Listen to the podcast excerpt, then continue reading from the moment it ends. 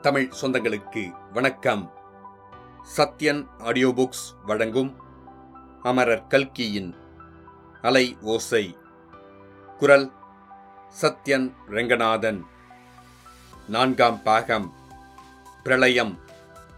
அத்தியாயம் நாற்பத்தி ஒன்று. சூர்யாவின் இதயம். சூர்யா அடிக்கடி ஆத்ம பரிசோதனை செய்து கொள்வதுண்டு. தன்னுடைய வெளிமனம் என்ன நினைக்கிறது? தன்னுடைய அறிவு என்ன முடிவு சொல்கிறது?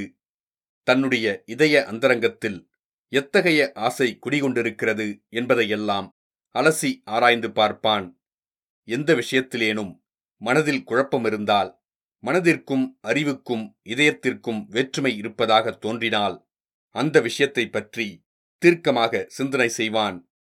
தன்னுடைய உணர்ச்சிகளில் உள்ள குழப்பத்தை போக்கி தெளிவுபடுத்திக் கொள்ளும் பொருட்டு சில சமயம் அவன் டைரி எழுதுவதும் உண்டு. பிப்ரவரி மாதம் பத்தாம் தேதியன்று சூர்யா தன்னுடைய டைரியில் பின்வருமாறு எழுதத் தொடங்கினான். இன்று சீதாவின் பத்தாவது நாள் கிரியைகள் முடிவடைந்தன. அவளுடைய கணவன் சவுந்தரராகவன் பக்தி சிரத்தையுடன் வைதிக கிரியைகளை செய்தான். இத்தனை நாளும் வைதிகத்தில் இல்லாத பற்று திடீரென்று ராகவனுக்கு ஏற்பட்டிருப்பதை நினைத்தால் வேடிக்கையாக இருக்கிறது. ராகவனுடைய சிரத்தையை காட்டிலும் வேடிக்கை என்னவென்றால் அந்த புண்ணியவதி பாமா காட்டிய வைதீக சிரத்தைதான்.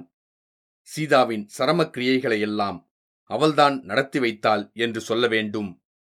ராகவனுக்கு அது விஷயத்தில் கொஞ்சம் கூட கஷ்டமோ கவலையோ ஏற்படாமல் பாமா தன்னுடைய வீட்டிலேயே சகல வசதிகளும் செய்து கொடுத்தாள். சி இது என்ன வெட்கக்கேடு இதுவும் ஒரு மானிட ஜென்மமா? பெண்டாட்டியை பறிகொடுத்தவன் கொஞ்ச நாளைக்காவது காத்திருக்க கூடாதா அதற்குள்ளே இப்படி நாலு பேர் பார்த்து சிரிக்கும்படி நடந்து கொள்ள வேண்டுமா? சீதா இப்பேற்பட்ட இதயமற்ற கிராதகனிடமிருந்து விடுதலையடைந்து நீ போய்ச் சேர்ந்தாயே? யமன் கருணையில்லாதவன் என்று சொல்லுவது எவ்வளவு அறிவீனம்? உன்னை யமன் கொண்டு போனதைப் போல் கருணையுள்ள செயல் வேறு என்ன இருக்க முடியும்? சீதா விஷயத்தில் என்னுடைய கடமையை சரிவர செய்துவிட்டேனோ? என் அத்தைக்கு நான் கொடுத்த வாக்குறுதியை நிறைவேற்றி விட்டேனா இந்த எண்ணம் எனக்கு அடிக்கடி தோன்றிக் கொண்டுதான் இருக்கும். வாழ்நாள் உள்ள வரையில் அந்த கேள்விகள் மனதில் உதயமாகிக் கொண்டுதான் இருக்கும். ஆயினும் என்னால் இயன்றவரை என் கடமையை செய்துதான் இருக்கிறேன். என் உயிரை திறனமாக மதித்து சீதாவை காப்பாற்றியிருக்கிறேன். ஆனால் என்ன பிரயோஜனம்? சீதாவுக்காக நான் செய்த ஒவ்வொரு உதவியும் அவளுக்கு அபகாரமாகவே முடிந்திருக்கிறது. உண்மையில் அவளுடைய துயர வாழ்க்கைக்கு காரணமானவன் நானே. அத்திம்பேரின் தந்தியை மட்டும் அன்று நான் மறந்திராவிட்டால். சீதாவின் தகப்பனார் அத்திம்பேர் துரைசாமி ஐயரின் வாழ்க்கையும் முடிந்துவிட்டது. பரிதாபம் பரிதாபம். சீதா பல தடவை சொன்னாலே அந்த துப்பாக்கியை அவர் தூர எரிந்திருக்க கூடாதா? அந்த துப்பாக்கியினால் அவருக்கு சாவு என்று ஏற்பட்டிருக்கும்போது எப்படி தூர எரிந்திருக்க முடியும்? ஒரு விதத்தில் பார்த்தால் அவருக்கு இது நல்ல முடிவுதான். அவருடைய இரு புதல்விகளில் ஒருத்தி செத்துவிட்டால் இன்னொரு பெண் சாவை காட்டிலும் பயங்கரமான கதியை அடைந்திருக்கிறாள். இத்தகைய கொடூரத்தை எந்த தகப்பனார்தான் சகிக்க முடியும்? இதற்கெல்லாம் காரணம் தன்னுடைய தீச்செயல்களே என்ற எண்ணம் அவருக்கு ஏற்பட்டிருக்கிறது. அதனால் தன்னைத்தானே சுட்டுக்கொண்டு செத்துப்போனார் பாவம். நான் பாணிபத் பட்டணத்திற்கு போவதற்குள்ளே அனாதை பிரேத சம்ஸ்காரத்துக்கு ஏற்பாடு செய்துவிட்டார்கள். மனிதருக்கு இறந்த பிறகு நல்ல யோகம் காந்தி மகான் காலமான செய்தியை கேட்டு துக்கம் தாங்க முடியாமல் சுட்டுக்கொண்டு செத்தார் என்று பத்திரிகைகளில் செய்தி வந்திருந்தது. இதுவும் ஒரு விதமான யோகந்தானே சீதா இறந்துவிட்டால் துரைசாமி ஐயரும் போய்விட்டார். ஆனால் தாரிணி உயிரோடு இருக்கிறாள். செத்துப்போனவர்களை மறந்துவிட்டு உயிரோடு இருப்பவர்களைப் பற்றி கவனிக்க வேண்டும். தாரிணி விஷயத்தில் நான் என்னுடைய கடமையைச் செய்ய தயாராயிருக்கிறேனா என்னுடைய இதயத்தின் உணர்ச்சியும் உள்ளத்தின் ஆசையும் என் அறிவு சொல்லும் முடிவும் ஒன்றாயிருக்கின்றனவா தாரிணியிடம் இன்றைக்கு நான் சொன்ன வார்த்தைகள் எல்லாம் சாத்தியமானவைதானா? என் இதயத்திலிருந்து உண்மையாகச் சொன்னவைதானா? அல்லது வீம்புக்காகவோ ஜம்பத்துக்காகவோ அவசரப்பட்டு சொல்லிவிட்டேனா? இன்று நான் சொன்ன வார்த்தைகளுக்காக பிறகு எக்காலத்திலேனும் வருத்தப்படுவேனா? காந்தி மைதானத்தில் பழைய இடத்தில் இன்று மாலை நாங்கள் சந்தித்தோம். எங்கள் வருங்கால வாழ்வை பற்றி பேசினோம். அந்த சம்பாஷணையை ஒருவாறு இங்கே எழுத பார்க்கிறேன். எழுதிய பிறகு படித்துப் பார்த்தால் ஒருவேளை என்னுடைய பிசகை நானே தெரிந்து கொள்ள முடியும் அல்லவா? முதலில் கொஞ்ச நேரம் சீதா துரைசாமி ஐயர் இவர்களுடைய பரிதாப மரணத்தைப் பற்றி பேசிக் கொண்டிருந்தோம். தாரிணி விம்மினாள் அழுதாள். அவளுடைய கண்ணிலிருந்து கன்னத்தில் வழியும் கண்ணீரை துடைக்க வேண்டும் என்ற ஆர்வம் என் மனதில் எழுந்தது.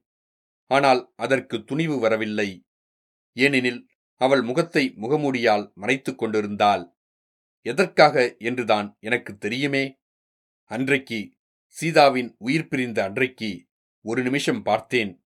ஐயோ அதை நினைக்கவே பயங்கரமாயிருக்கிறது. ஆயினும் அதனாலே தாரிணியின் விஷயத்தில் என்னுடைய மனம் சிறிதாவது சலித்ததா? ஒரு நாளும் இல்லை. அவளுடைய முகத்தை விகாரப்படுத்துவனவென்று மற்றவர்கள் நினைக்கக்கூடிய காரியங்கள் அவளுடைய சௌந்தரியத்தை அதிகமாக்குகின்றன என்றே நான் எண்ணுகிறேன். சீதா உயிர்விடும் தருவாயில் அவளுடைய கண்களுக்கு அப்படித்தானே தோன்றியது? என்றாலும் தாரிணியின் முகமூடியை நீக்குவதற்கோ கண்களை துடைப்பதற்கோ எனக்கு தைரியம் வரவில்லை. ஒருவாறு விம்மலும் அழுகையும் நின்ற பிறகு எத்தனை நேரம் போனதைப் பற்றியே வருத்தப்பட்டுக் கொண்டிருப்பது? வருங்காலத்தைப் பற்றி யோசிக்க வேண்டாமா? என்ன செய்வதாக உத்தேசம்? என்று நான் கேட்டேன். பேச்சை அப்படி திருப்பினால் அவளுடைய அழுகை நிற்கும் என்பதற்காகத்தான் அவ்விதம் கேட்டேன். எனக்கு ஒரு உத்தேசமும் இல்லை. யோசனை செய்யும் சக்தியும் இல்லை. நீங்கள்தான் சொல்ல வேண்டும். உங்களுடைய வருங்கால திட்டம் என்ன? என்று தாரிணி கேட்டாள். என்னுடைய திட்டத்தை இப்போது எப்படி சொல்ல முடியும்?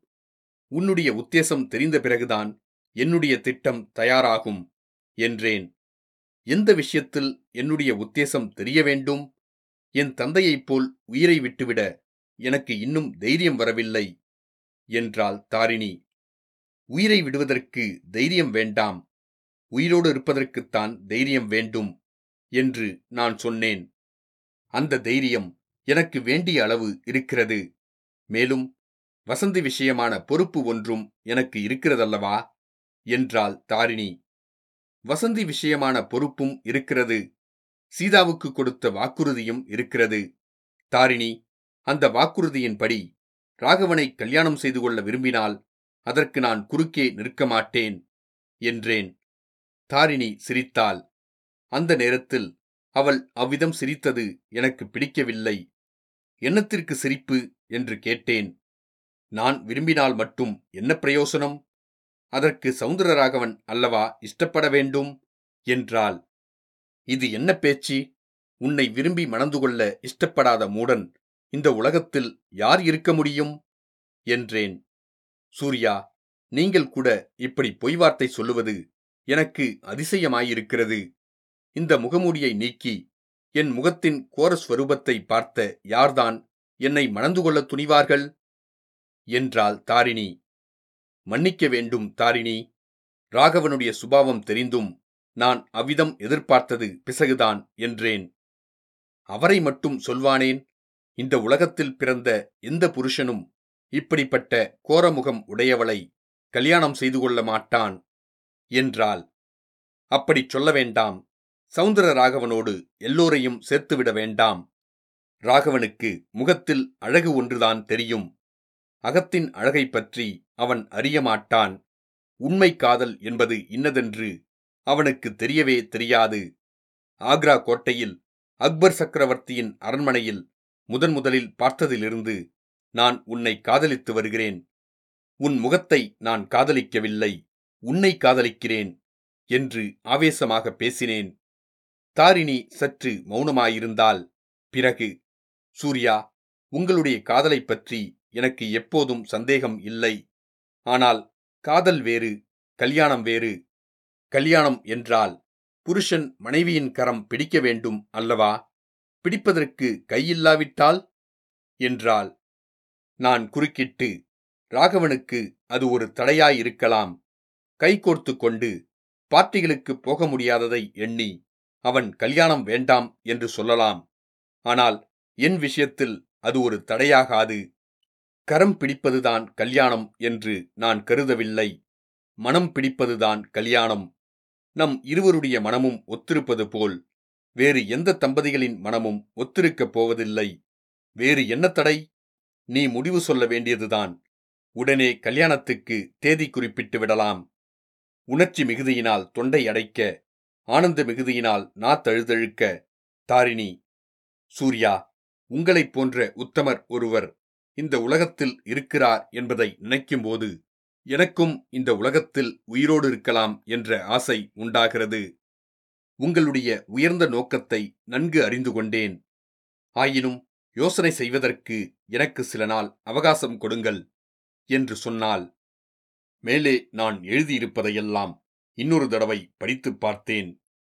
தாரிணியிடம் நான் கூறிய வார்த்தையெல்லாம் உண்மைதானா என்று சிந்தித்தேன். என் இதயத்தின் ஆழத்தை எட்டி சோதனை செய்து பார்த்தேன். சந்தேகமே இல்லை. தாரிணியிடம் நான் கூறிய ஒவ்வொரு வார்த்தையும் உண்மைதான். அவளிடம் நான் கொண்ட காதலுக்கு ஆதி அந்தமில்லை அழிவில்லை முடிவில்லை.